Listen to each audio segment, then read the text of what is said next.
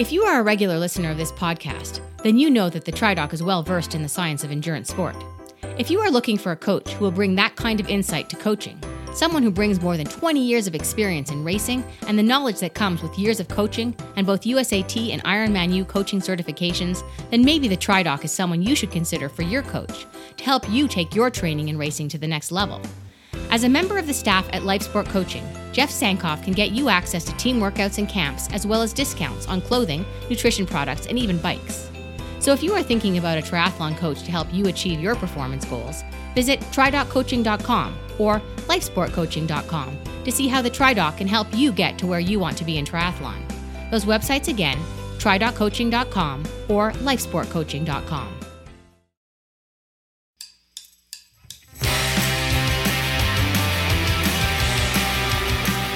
Hello, and welcome to the July 15th, 2022 edition of the TriDoc Podcast. I'm your host, Jeff Sankoff, the TriDoc, an emergency physician, triathlon coach, and multiple Ironman finisher, coming to you from beautiful, sunny Denver, Colorado. I saw a post on social media the other day in which a pretty well known triathlon pro posted something to the effect of No professional triathlete ever brags about getting up at the crack of dawn to get their workout done. The value of sleep cannot be overemphasized, and you will not see pros doing their training unless they are well rested. I'm not getting the language completely right, but the gist of this post was to chastise people who were proudly shouting out the fact that they were getting it done in the wee hours of the morning. I thought that it was somewhat obtuse of this particular pro to take this viewpoint, let alone express it out loud like that. Sure, when you're a professional triathlete and that is your job and you make your money by performing well at races, then yeah, I would agree. You have little reason to be getting up super early to do your workouts. If that was me, I too would be sleeping as much as possible before having a lovely breakfast and coffee and then heading out to my five or six or even eight hours of exercise. But guess what? That isn't me nor am I willing to bet that it's most of my listeners. Instead, all of us are struggling to keep innumerable balls in the air as we juggle our day jobs, our family obligations, and train for a sport that we love so much that we are willing to get up at stupid o'clock and get the training done because it's the only time that we have. We're not volunteering to do it at that hour. We don't really have a choice. We aren't posting that social media post as a way of saying, look how awesome we are for being stupid enough to get up that early. We're posting that to explain to our friends and family members why it is we are so bloody tired in the evening and need to go to sleep at 8. Because we are just as dedicated to the sport as you are. We just have 8 million other things to do as well. I've always been amazed at how the pros in our sport are so incredibly relatable to the age groupers how they seem to just be normal folks who care about what our experience is and are pretty down to earth. But this post by this particular pro was so incredibly tone deaf and so completely out of touch with what the average age grouper has to deal with in committing to a long distance triathlon, I was pretty taken aback. I'm glad that this person is not representative of most, or at least I choose to believe that, because in my experience, this person is not. But I will say that I will no longer count myself among those who cheer for them on race day. Probably because I'll be foolishly too busy sacrificing sleep to get my training in at dawn once again. On the show today, I'm going to look at a new and novel way of delivering that way overutilized and far too popular race supplement, salt. Now, I hesitate to talk about this stuff again, but my socials have been really flooded with ads for this new product. And in the end, the discussion is going to be more about the novelty of the product and less about salt itself.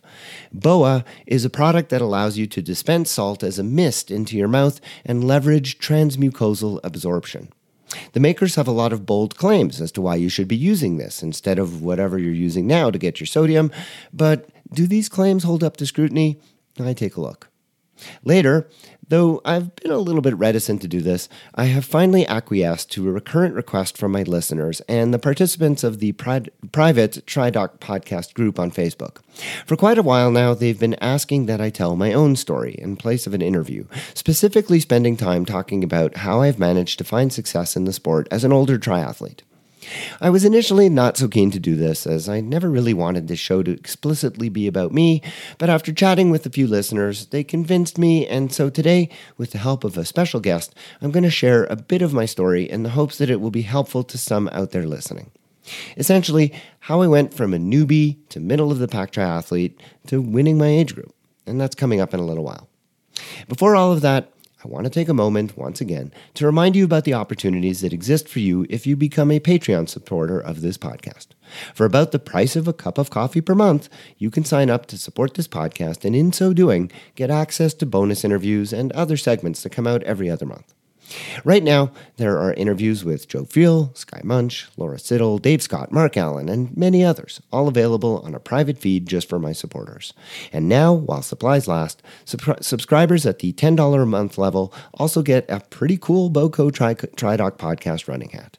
So visit my Patreon site today and become a supporter so that you too can get access to this cool thank you gift. The URL for more information, where you can see the hat and sign up, is patreon.com forward slash TriDoc podcast.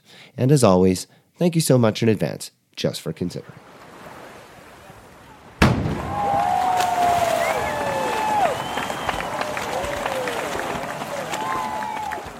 It seems as though every couple of episodes or so, I find myself coming back once again to the topic of salt.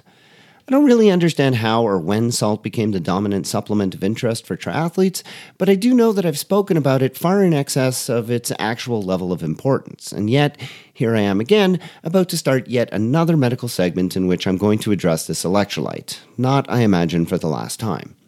To be fair, what makes this time different is that, in this case, it isn't so much the salt that I'm focusing on, but how the salt is being delivered. You see, I don't know about any of you, but my social media feeds have been positively inundated of late with advertisements featuring professional triathlete Sam Long going on and on about a new sponsor that apparently is also a new partner with Ironman. So I guess we can all look forward to lots of samples in our goodie bags. This new product is BOA, a canister that lets you spray a salt containing liquid into your mouth instead of having to swallow salt tablets or lick sticks or powder or whatever.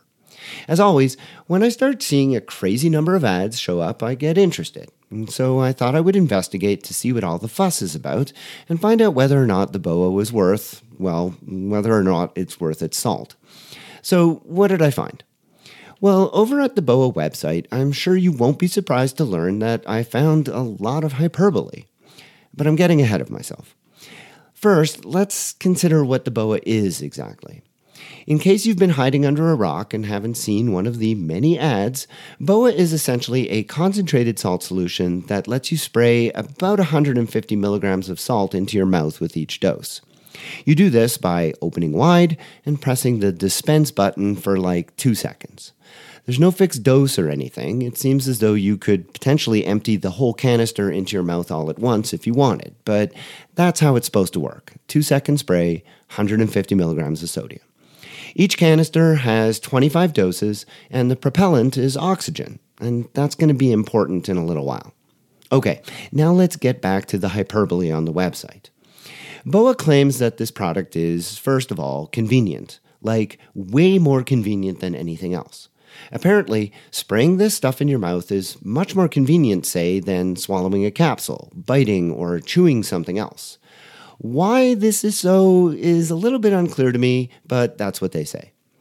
BOA also makes a really big deal about the fact that each canister of the stuff has a grand total of 3,750 milligrams of sodium, the equivalent of 25 doses of 150 milligrams. I'm not totally clear on why they're so fixated on this number, but they really come back to it a lot. For example, they helpfully point out that to get 3,750 milligrams of sodium, you would need to drink 24 bottles of sport drink. Elsewhere on the same page, they make the claim that you would actually need to drink 23 such bottles, but maybe it's a rounding error. Whatever the actual number is, the insinuation seems to be that you or me are supposed to be drinking that many bottles of sport drink during an event, in which case, I've clearly been underdoing it. I think this simply highlights the point that I've been making pretty much forever now, and I'll make it again now, that you don't need anywhere near this amount of salt. Four grams of salt is an absurd amount, and for this company to be suggesting that you need that much in an event is kind of crazy. But the salt craze is what it is, and I know there are a lot of people out there taking this much, so clearly they know their target audience. Let's get back to the site and why exactly it is this product exists in the first place. BOA spends a lot of space talking about how important salt is, and sure, as I have said before, it's not like you can replace fluid losses with just water. You do need to have electrolytes in there, including salt. But the supplement companies are way overstating how much salt you actually need. BOA suggests that this product quote, delivers nutrients that aid in the delay of the onset of fatigue and help your body hydrate 10 times faster, end quote. Let's unpack that statement for a moment. Here is the active ingredient list for BOA, as read directly off one of their canisters. Sodium, 150 milligrams. That's it.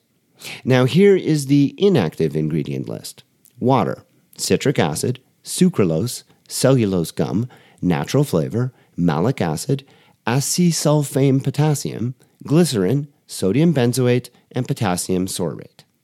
Now, I have no idea what they are referring to in the statement when they say that there are ingredients that will delay the onset of fatigue. They don't actually specify anywhere on the site what those ingredients are, but nothing on that list that I just read would remotely come close to fulfilling that promise. So this just seems like an outright, shall we say, mm, embellishment. As to hydrating 10 times faster, let me be clear about this. Sodium, that is included in sports drink, does indeed increase the uptake of fluids because of the way sodium transport in- occurs in your gut. Taking salt on its own, however, does not increase hydration unless you take water with it. To suggest that taking a spray of BOA is, sometime, is somehow going to allow you to hydrate faster doesn't really make a whole lot of sense. I'd really like to say that this is the end of the silliness on the BOA site, but alas, this is really just the beginning. Because this segment can't go on for hours, I'm going to have to try and pick and choose a little bit about what to tackle in the time that I have left, so I'll try to hit the highlights. I think that the most egregiously silly stuff about this product can be found on the How It Works page. This, you will remember, is the page that I always advise my listeners to pay close attention to whenever evaluating a product in order to assess whether or not the claims have any merit. What we found on that page was pretty revealing.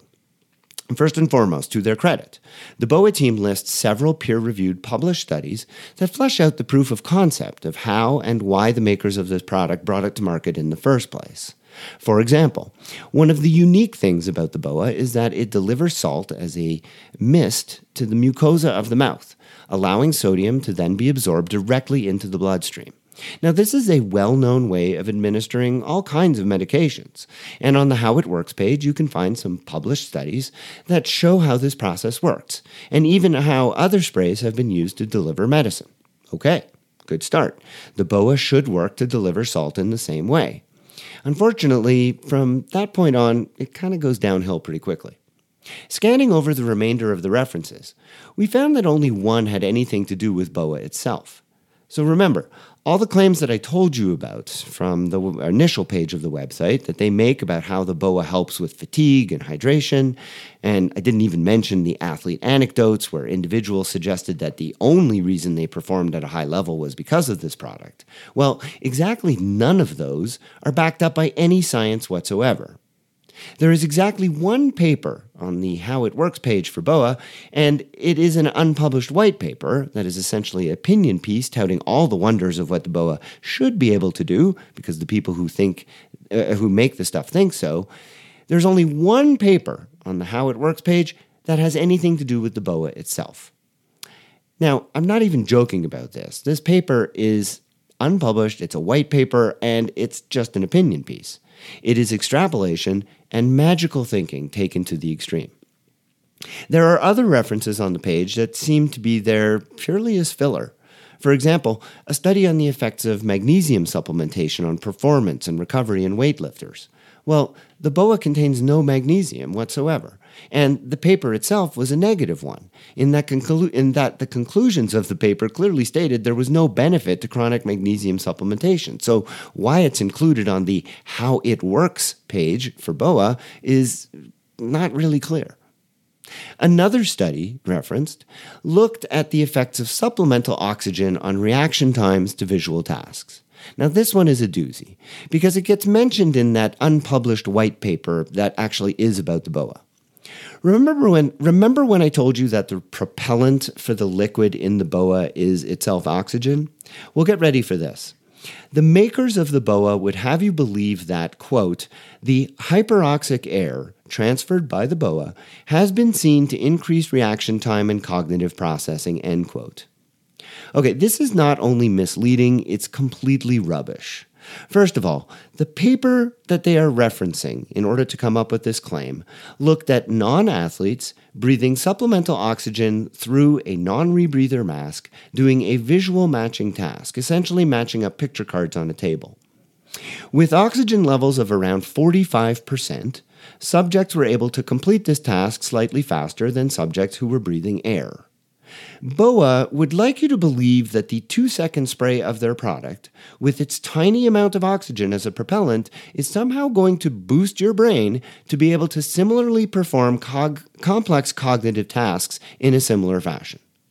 If that was the case, I imagine you would suddenly get the smarts to realize you had been had by this insane plea and this attempt at marketing if you hadn't already figured it out.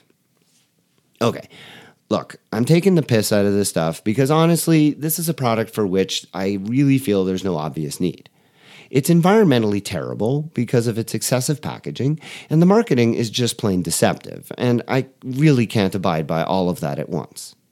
As it happens, purely by coincidence, while we were preparing this segment, I actually received a sample of BOA in the mail, but for what reason I have no idea. As I was getting ready to record, I figured I'd test it out and evaluate some of the claims related to convenience and see just how easy this stuff is to use and whether or not it actually tasted any good or if it left a bad taste or whatever. Well, first and foremost, I, for one, really wouldn't have any interest in having to carry around this car- canister. Now, that's just me personally. I find it much heavier than salt tablets and it takes up far more space. Worst of all, I couldn't even get the thing to discharge as the nozzle appears to be blocked by some of that 3,750 milligrams of unnecessary salt. Not much use if you can't get any of the product out, now is it?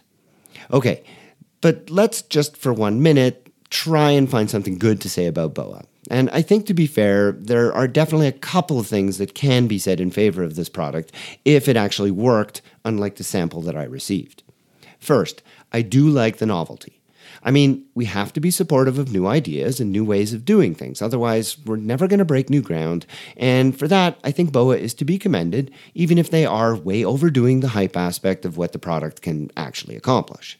Second, despite my continually pointing out that people don't need to take so much salt, Let's face it, no one listens to me, and the run courses of 70.3 and Ironman races are strewn with athletes suffering significant GI distress because they are convinced that they need to con- consume like half of their body weight of salt, lest they cramp or get overcome by the vapors or I don't know what.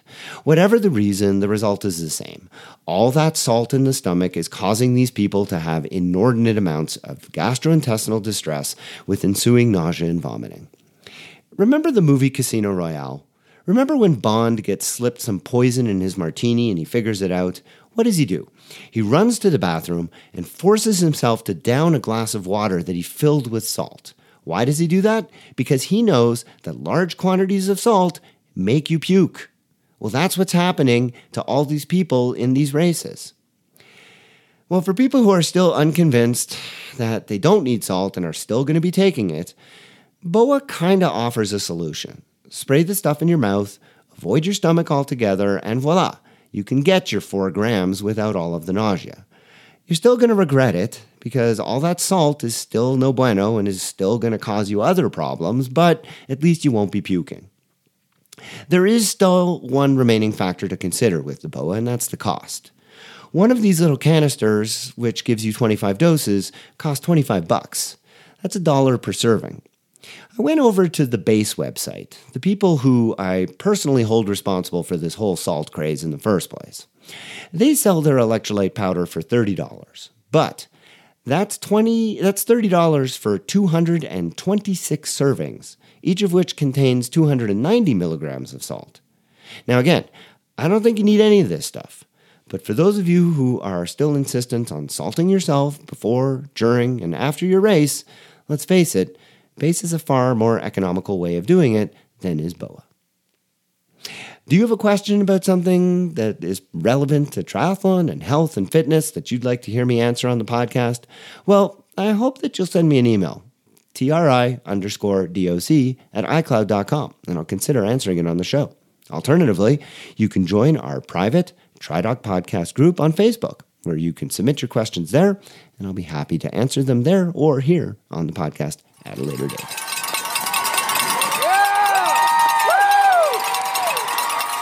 Well, this is the point in the podcast where generally I have someone on here to interview and uh, share with you stories about triathlon. But today we're doing something a little bit different. I do have a guest, but the guest is going to be an interviewer, not an interviewee. Joe Wilson is somebody that I have had the pleasure of meeting through triathlon, uh, which is true of so many of uh, the great people that I have met in the last couple of decades. Joe has been in triathlon for about as long as I have. And uh, if you have heard the swim is canceled, if you have seen some nutty guy out on the side of the course uh, wearing uh, nothing but a Speedo, then you have heard or seen Joe. Joe was recently featured in Slow Twitch as uh, that guy, uh, the person who is very boisterous, uh, incredibly uh, inspiring in terms of enthusiastically cheering on people in races. And he's also a very successful age grouper. Well, recently, I had received a lot of questions from uh, members of the private TriDoc podcast group on Facebook asking me, uh, Jeff, where did some of my success come from uh, as I have gotten older? And I didn't want to sit here and just prattle on about myself. I didn't feel comfortable doing that. And so what I've done is I've asked Joe to come on here and ask some of those questions on your behalf. So, Joe Wilson, I'm going to cede the microphone here. Uh, why don't you introduce yourself a little bit better than I just did, uh, and uh, then we'll just get into it. So, Joe Wilson, welcome to the TriDoc podcast. The mic is yours. Jeff, thank you so much for having me. I'm going to first start off and say I probably will never ever be able to interview you as well as you interview other people. So please bear with me. I have a lot of energy. I like to have a good time and probably say a bunch of stupid stuff along the way, but hopefully we can figure out who Jeff really is. Um, so, as far as me, you know, I've been doing this sport for about nine years. I love to race. I love to compete. I love to meet people. I love to get out and cheer people on. I've always been that kind of guy who like crosses finish line and comes back out and wants to see the last person finish. That's just who I am. I love meeting everybody in the triathlon world. I mean, if you're a triathlete, you're going to be my friend. Um, so that's just kind of who I am. Um, but I met Jeff kind of on the board, uh, one of the Facebook groups. I love getting on these Facebook groups. Um, if you're listening to the TriDoc po- podcast and you're doing a race, I highly recommend getting on um, find the race uh, Facebook group and get on there and start meeting people, talking to people, because it just makes it much more fun when you show up to the race and you already know a bunch of people. Because right now I show up to races by myself, but I have never been to a race in the last five, six years in an Ironman or local race where I didn't know somebody and had tons of friends there. So, um, with all that said, let's, I want to find out you know, Jeff asked me a couple days ago to interview him, um, kind of, you know, go into his past and talk about how he's gone from uh, being a not so great racer to being uh, on the podium at Ironman Indiana and qualifying for Kona. So, um, Jeff, I think the first thing I want to know is, um, let's talk about your background for a second, right? So, how did you get into triathlon um, originally? Yeah, that, that's a story I love to tell. Uh, it, back when I lived in Montreal and I was uh, working as a medical resident in emergency medicine, I, you know, didn't have time to really stay fit. Uh, I was uh, putting on weight, getting very much out of shape but I was still playing hockey, a sport that I had grown up playing and adored. Uh, living in Montreal, uh, surrounded by the Montreal Canadiens, coming up in the '70s, that was what you did. And so I played hockey my whole life. And as I was into my 30s, I continued to try and play with uh, the same people I had always played with. The problem was I was getting older, they were staying the same age, and I was getting heavier and out of shape and unable to keep up. And as I got to the end of my medical training, I was uh, very uh, much in bad way. I, I weighed 210 pounds. Uh, I'm 5'8 and uh, I had what I like to call an Andy Dufresne moment. Uh, if you're familiar with the Shawshank Redemption, uh, Andy Dufresne, the protagonist, uh, says uh, at one point, he's like, you know, you have a choice. You get busy living or you get busy dying. And I felt like that's where I was. I have a family history of heart disease. And if I didn't do something about the path I was on, I was not going to be around for long. So I made a decision uh, as I was within the last month and a half of my fellowship in intensive care medicine where I realized I'm going to have a lot more free time. I'm not going to be working these crazy hours anymore. Uh, I can see what my job's going to look like in a couple of months. And so I need to do something about what I look like and what I feel like so that at the time, my impetus was really so I could play hockey. So I uh, picked up a book called Body for Life. And it was one of these books that was all about changing your diet and just incorporating a little bit of exercise into your daily routine. And over the course of the next couple of months, I, I started to see some changes. I ended up dropping some weight. Uh, I started feeling better. Uh, I started getting in shape a little bit. And uh, at a very fortuitous uh, dinner meeting uh, for work, uh, I sat next to a woman by the name of Eileen Bridges. who said uh, that she had noticed uh, that I was getting in shape, and she asked what I was doing, and I said uh, uh, that I was lifting weights and that I was doing some biking and some running, and she said, "Oh, well, you know, maybe you should consider trying triathlon." And at that point, I was like many other people. Triathlon to me was that race I saw on television once a year. And I said to her, Oh gosh, no, I have really no interest in doing that crazy thing in Hawaii. And over the course of the dinner, she explained to me that triathlon was so much more than that. She said that her husband actually worked for a company that uh, sold bikes and that they could help me out. I could learn. At the time, I didn't even know how to swim, and that is uh, not an exaggeration. I could not swim, and she uh, she convinced me I could learn how to swim. And over the course of this dinner, she got me super excited about this whole idea. And I went home, and my wife, who had not been at that dinner, was sitting there, and I said, "You know, Sandra, I- I'm thinking about doing a triathlon," and she just laughed and and that was it. The die was cast. I said, well, before I was thinking about it, but mm-hmm. now, now I'm going to do it. And I think she probably regrets laughing a little bit because it, it went on like to so many other people become an obsession. I, I spent the next year learning how to swim. Uh, I did my first sprint triathlon just about a year later. Hated every single second of it. Uh, spent most of the run wondering how I could sell everything that I had purchased uh, and still save face.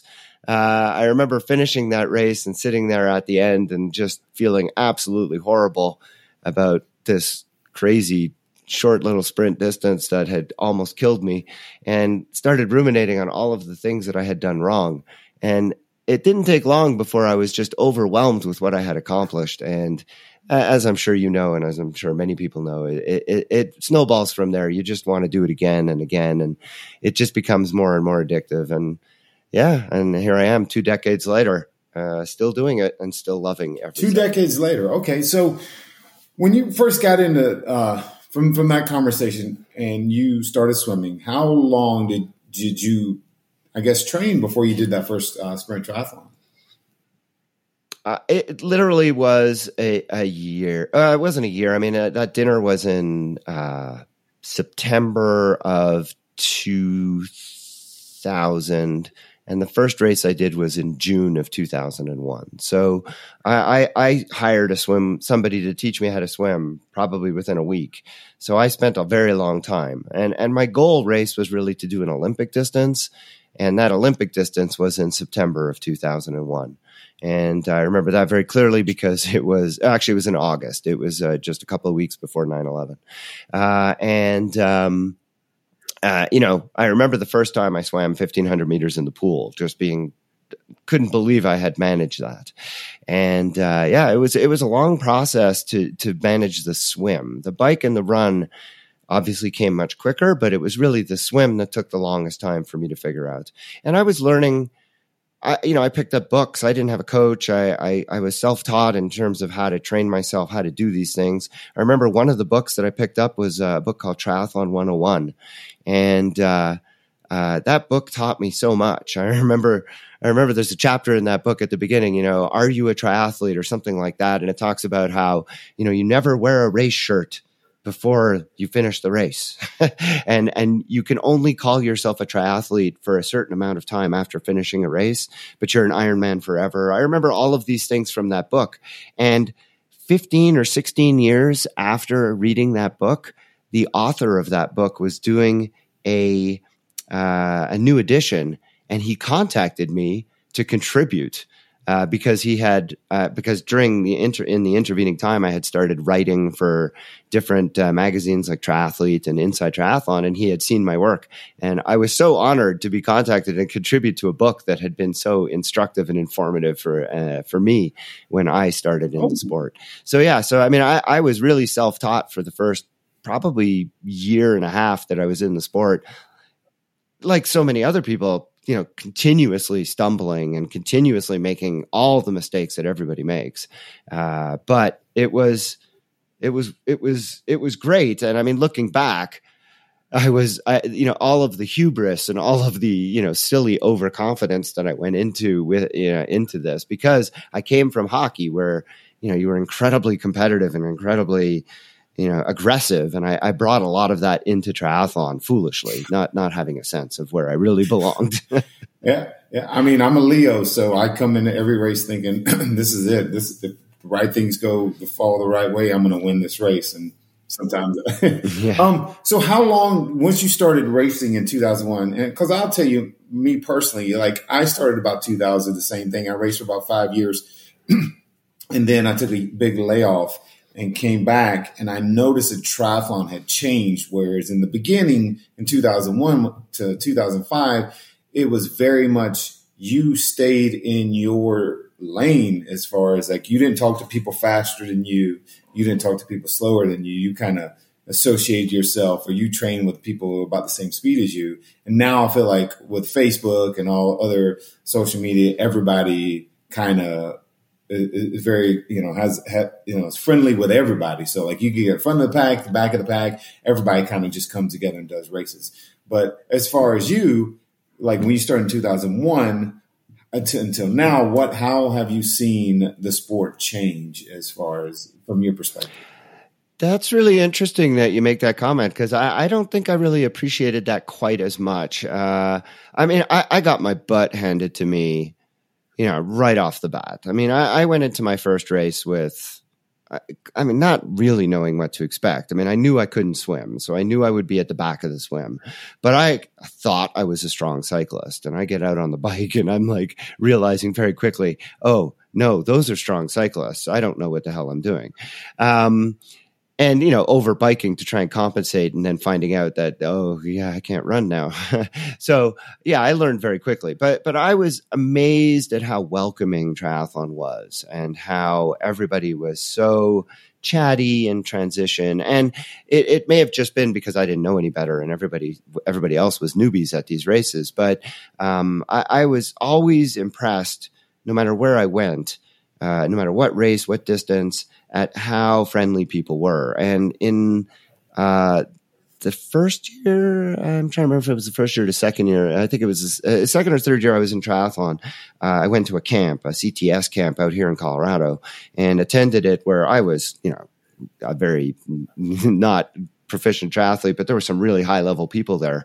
And uh, they were incredibly uh, happy to discuss things and and and work with you and and give you tips and tricks and I've always found that I mean there's no question the advent of social media has uh, empowered that and made that much better but back in the, the early days of you know the internet and and triathlon. I mean, the only thing you had was Slowtwitch, and unfortunately, Slowtwitch was not a good medium for that because you tended to get you know, people who were not particularly friendly and welcoming to newbies. Uh, but you ended up with the offshoots of that, like beginnertriathlete.com, which was a, a really welcoming environment. So there was always something, uh, a place for people to ask questions. And uh, that, you know, I realized quickly triathlon was giving me so much I wanted to give back. And so I started quickly answering questions, uh, medical type questions. Uh, as I learned more about the sport and how to, how to, how to, I mean, I didn't really have success, you know, in terms of results, but as I learned some of the newbie things, I would start imparting that advice to other new people.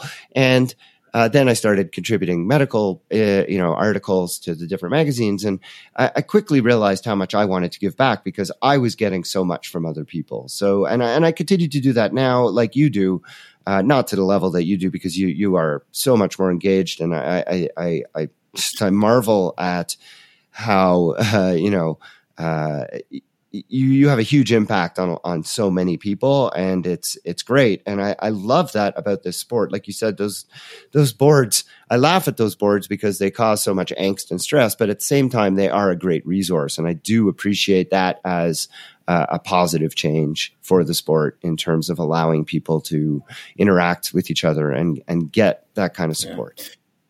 I think uh, one other thing that's changed that's that's really important is coaching.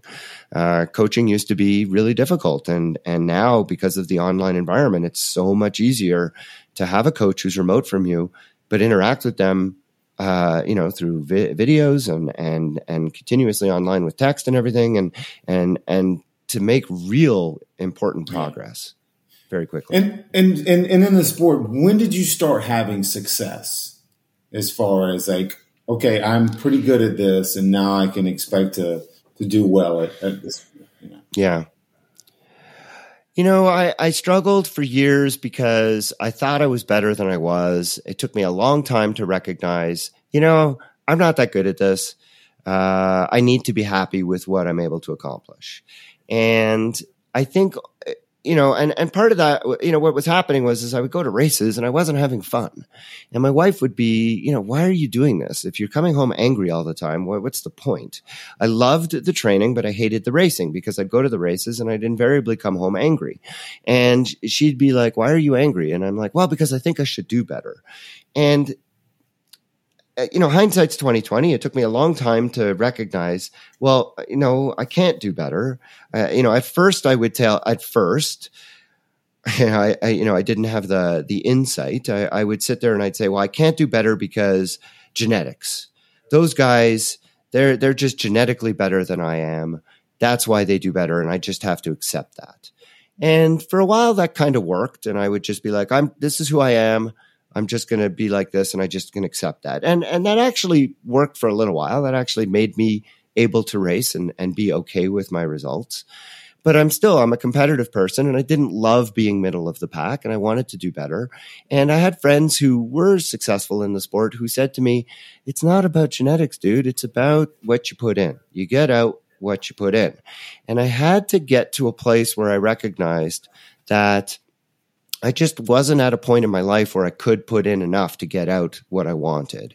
And I was putting a huge stress on my family, huge stress on my, uh, my wife. Uh, and it wasn't fair to them because, uh, you know, I, I, really enjoyed triathlon. I was getting a lot out of it, but I was taking too much away from my family in order to do what I wanted. And it wasn't fair. And again, I'm saying all of this in hindsight because at the time I was selfish because triathlon, let's face it, very selfish sport.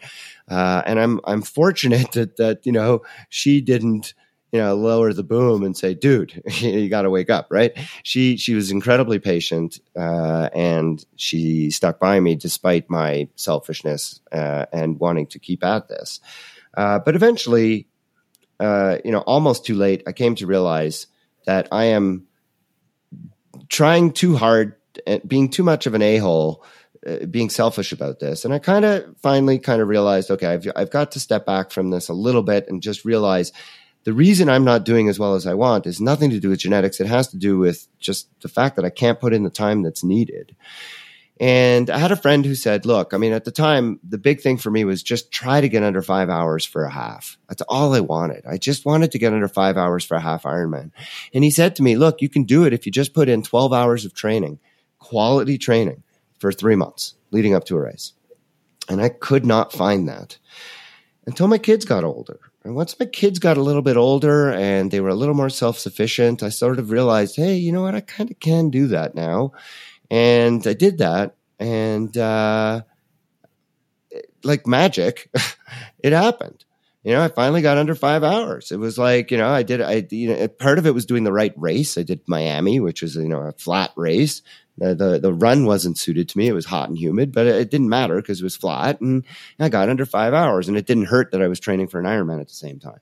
So, you know, my kids were a little bit older. I was able to manage the training and, you know, I did Ironman Arizona that year, which was 2012 and had a great day. And, I figured, you know what, this is it. This is great. You know, I, I had previously done a couple Ironmans before I had kids. And both of those times were in like the 13, 14 hours. And I did Ironman Arizona, did 1041, went under five hours at Ironman Miami. And this was all back in 2012. And I was like, great. I've, I've accomplished my goals. I think I'm good now. And then I spent three, four years just kind of doing not a whole lot, just kind of, you know, just, just piddling along. And then I had to have hip surgery. Found out I had a torn labrum in my hip. And uh, I, uh, uh, you know, when I went to get my hip done, the orthopedic surgeon was like, listen, dude, your hip is pretty bad. You know, I, I don't even know if I can do this repair. I think you may be looking at a hip replacement.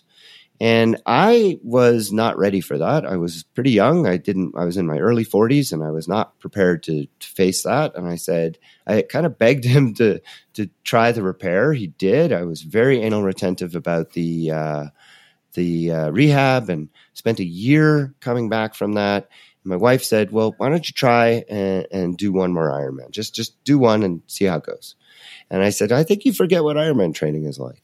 And, uh, she's like, well, let's let's give it a try. So I, you know, I spent a, I, I did a month where I just sort of simulated Ironman training, and she said, I think we can do this if we spend, you know, just one Ironman, just just do this. And so I did, and I went, and you know, we we had a summer where I trained for an Ironman. and I did very well, and it was great. And again, I just was like, this was nowhere near a podium or anything. I just sort of said, this is great. I feel good. I feel complete. Let's just kind of move on.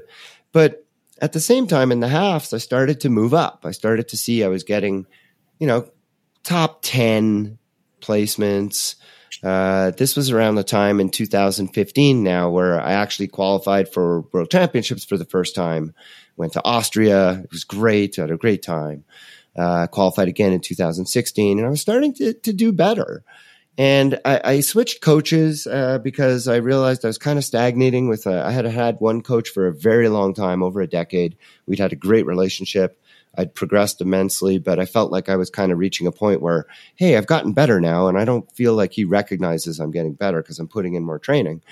So I moved to a different coach who who kind of looked at me and said, "You know, you've had a lot of consistency now over a few years. If you put in just a little bit more, I think you could do better." And he was saying what some of these other people had said to me: consistency, volume, just like, you know, quality, the same kind of catchwords. And, uh, you know, he said, I, I, think you need to think about going back to do an Ironman. And this is now back, and this is now 2017. And I was like, oh God, I, you know, I don't know if I want to do that to my family and I, I, I don't know. And so, you know, my wife and me and the coach, we sat down together and we talked about it and talked about what it would involve. And the idea was, I told him, I said, look, I've done Ironman. I, I don't really need to do another one unless it's to qualify for Kona, which I just honestly don't think is possible. And, uh, he said, uh, you know, look, let's, let's target an early season Ironman, see how it goes. If it goes good, then let's push for a fall Ironman and push for Kona qualification there. And my wife agreed, let's try it. The kids are old enough now. Let's see how it goes. So signed up for Ironman Boulder in 2018 uh, trained like crazy over the winter, was really, really focused, put in more consistency and quality than I'd ever done before, showed up in June uh, of 2018 and finished fifth and ended up getting a roll down slot to go to Kona and was like, holy crap. And so, like, the first person I called was Eileen Bridges, who I had previously told I'm never going to that race in Hawaii. Uh, she was delighted.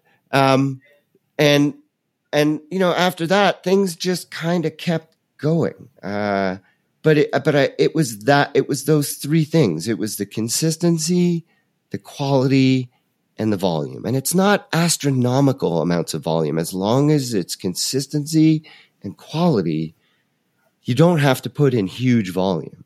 And I, it, it was, it was like a, a like this ray of light, you know, because uh, I, I I never believe I always kept pushing things out like, oh no, I don't have the same genetics, I don't have the body build, I don't have the speed, I don't. You know, there was all these reasons I couldn't do these things, uh, and and it was just sitting there right in front of me in black and white. No, you just have to do these three things, but there was still one more kind of barrier the, and I had never been at the top of the podium. And I kept, I still in my mind was like, yeah, there's always that one guy. And I never believed I was that one guy until this year. Nice. What, um, how'd you do in Kona in 2019 or 2018?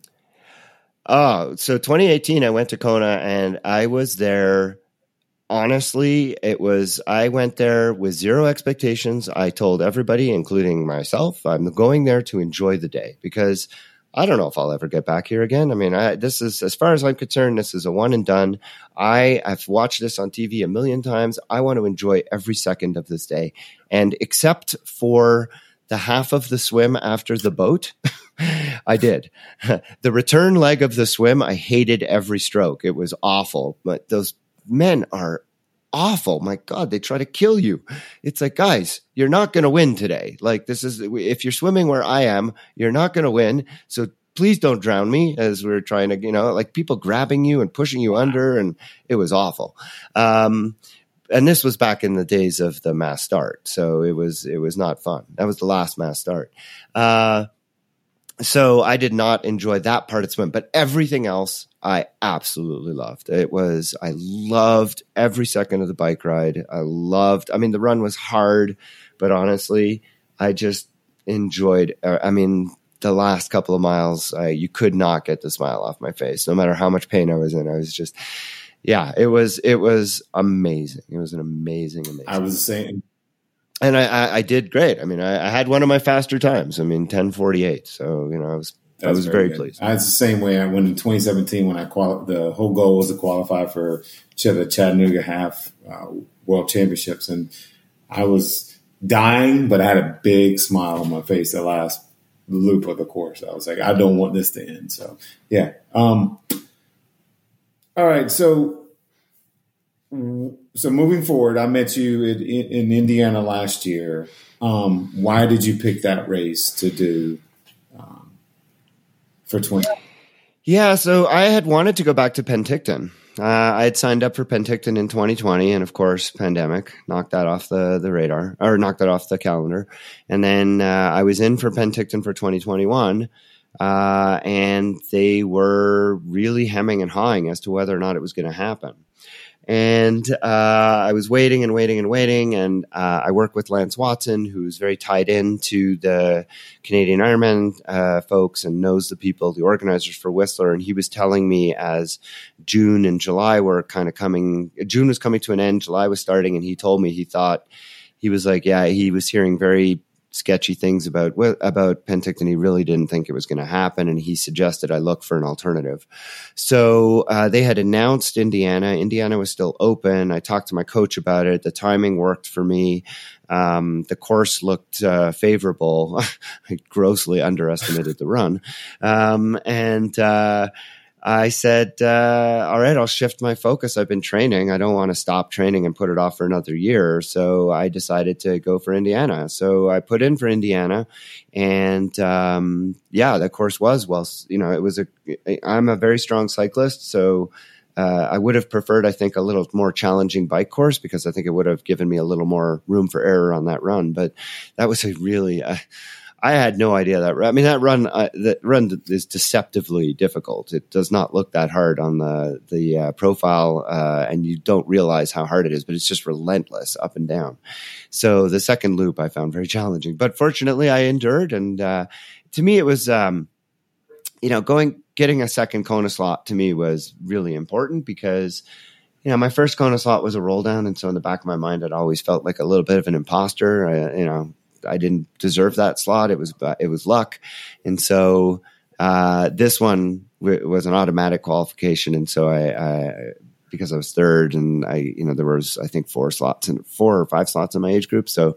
Uh, I definitely uh, this one to me was deserved and earned, and uh, not like the other one wasn't, but in my mind. Uh, so yeah, I'm really really excited to go back this year, and uh, this time I'm gonna race it. So we'll one thing you have to remember, Jeff, and this is way before we ever got into the sport, is they used to have Kona slots out for Olympic distances. You definitely earned that 2018 slot. Okay, it's a lot harder now yeah, than it ever has. You know? Yeah. So Hey, so I kind of want to switch gears and let's do some rapid questions. I'm going to give you no more than say 30 seconds to kind of think about this. Okay. Um, so it's not like a drawn out question. It's cool. It's going to be like I want to get your, you know, what you say, and then we can move on to the next topic. Okay. So, yep. First, okay. When did you buy your first disc? yeah well like like I accumulate stuff so i think i brought my first disc probably for my first ironman which would have been 2004 okay when did you first start getting coached when i signed up for my first ironman also 2004 and who was your first coach? Tim crowley who i was with for over a decade and uh, was really good for me at that time for throughout those years. What was your first bicycle? I had a Opus. That was the name of uh, Eileen Bridges' husband's uh, bike uh, brand. Uh, Opus. I can't remember the model, but uh, they were like a. They were imported from Taiwan. It was an aluminum frame road bike that I clipped on some aero bars. Nice. What are you currently riding on right now? I have a Diamond Mogul of one of many bikes. How many bikes do you currently own? Oh my god, I'm embarrassed. Uh, a lot, seven or eight. Gravel. I have a gravel bike, an Obed Boundary. Road bike. I have three road bikes. I have a specialized tarmac disc. Uh, we have a mountain house up in Breckenridge where I have my um, BMC Pro machine that sits up there, and then I have a travel bike, which is a uh, seven AeroPro, uh, uh, AeroPro, yeah, which is like a titanium carbon fiber uh, disc brake bike that has couplers in it that I could take apart and put into a suitcase whenever I travel. So those are my road bikes. Nice. Um, when did you start running? So I started running uh, when I first started uh, this whole journey back in 2000 uh, back in 2000. Uh, and my running was limited to like 20 minutes at a time because that's all I could manage for the first year. Have you done a marathon? I have done one standalone marathon and I did not, I do not like marathons. I tell people I won't do a marathon unless I swim and bike before. Do you agree or not agree that a marathon is harder than an Ironman? And that the answer is no. Why? Well, I've only done one, and I did it uh, quite a long time ago, so it's kind of hard for me to say. I, I would probably. It, it's not fair for me to answer because I wasn't as good of a runner when I did my marathon. If I did a marathon now, I would probably still say it was harder, just because you run a marathon as part of an Ironman at a very different intensity level.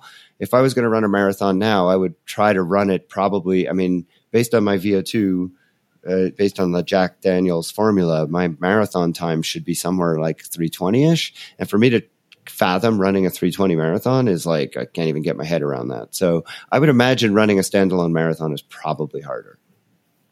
I, all right. I, I agree. I've pulled out of marathons. They just hurt so much. Um, what's your next race? Uh, Boulder 70.3 in uh, just under, what, three weeks now.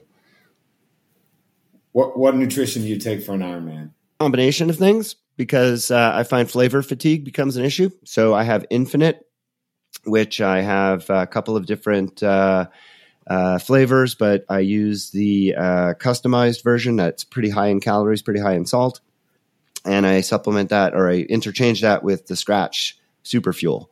Uh, so each bottle has uh, my Infinit has about 300 calories, and the Skratch has 400 calories. They all they both have, are, have about three to 400 milligrams of salt, and I uh, always have one or two Clif Bars that I chop up into little bite-sized pieces, and uh, I try to supplement my fluid intake with little bite-sized morsels of solid food to keep my stomach at peace over the course of the race.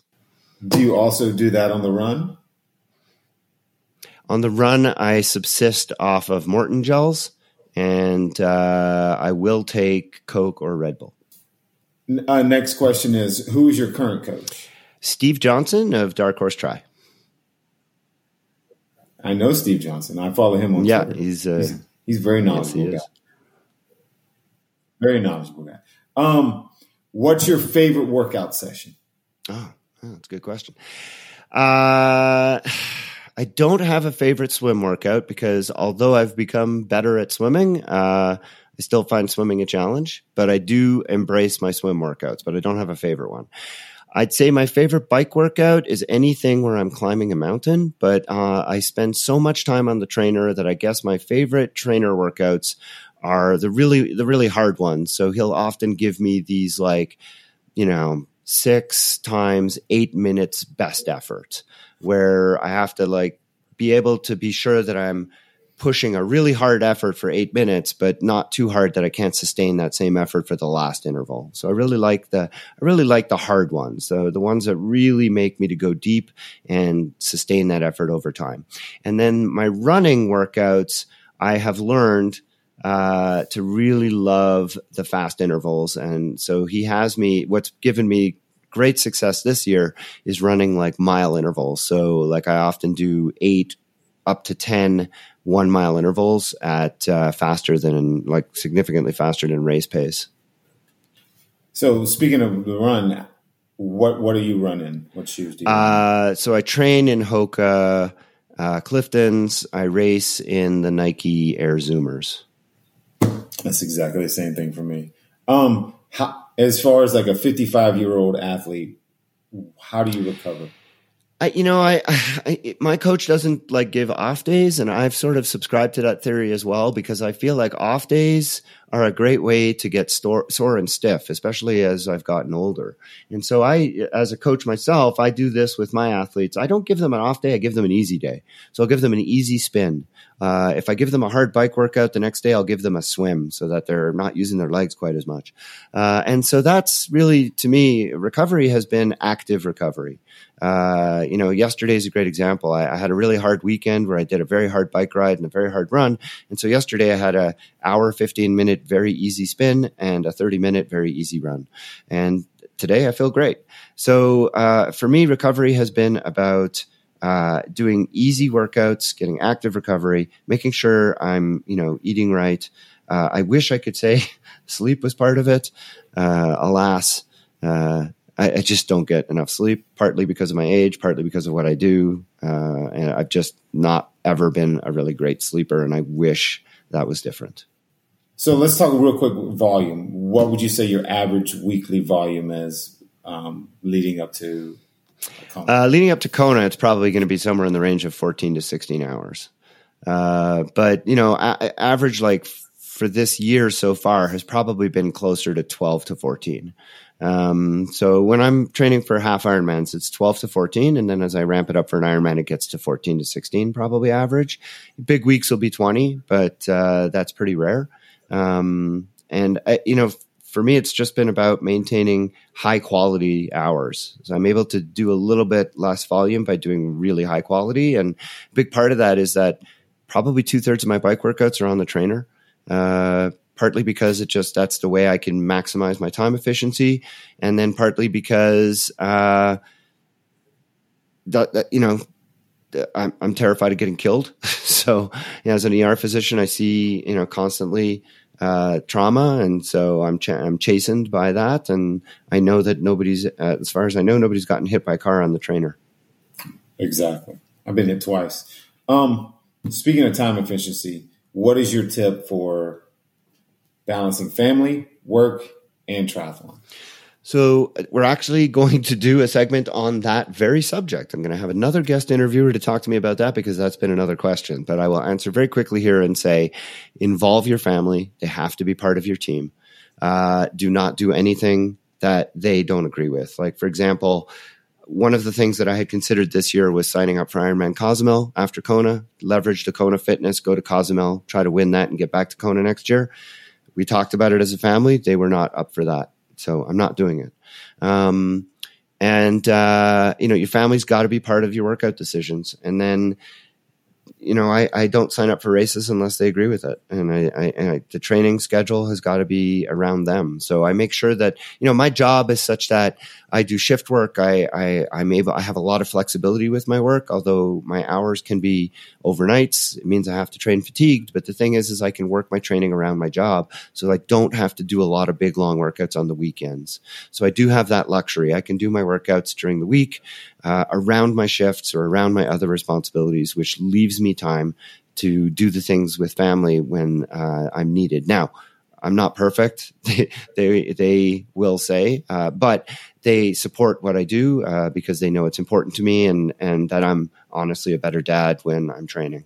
Uh, so I you know I think the biggest the biggest thing I can say is make sure that everybody understands that it's important to you that that you um, will be better for them if you can get things in, but be realistic and don't be selfish.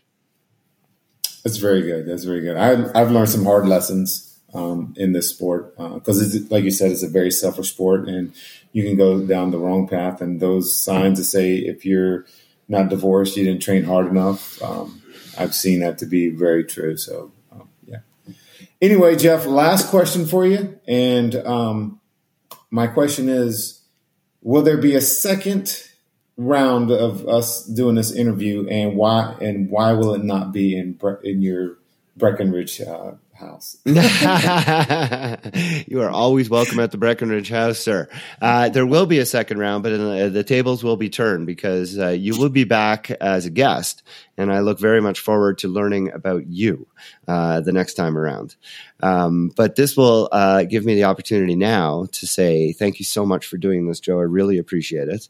Um, I'm really glad that you were here to ask these questions. They were excellent, and uh, I hope that my listeners got something good out of it, and uh, we'll have a better understanding of how it is that I have managed to go from, you know, uh, just a regular average triathlete to someone who's now able to find success later in my life. And uh, I think that uh, if if you haven't gotten those answers, I hope that you'll send me an email. Uh, you know how to reach me or, or chime in on the Facebook group and uh, let me know because I'd be happy to to to, to answer that uh, in a future episode because, like I said, I will uh, be doing another interview uh, talking about how I balance my training and my work and uh, family uh, to be able to be successful. So that's going to be coming up later. But for now, Joe, thank you again for being here. I really appreciate it. I look forward to having you back as a guest on an upcoming episode. Thank you so much, Jeff. I, the honor was mine.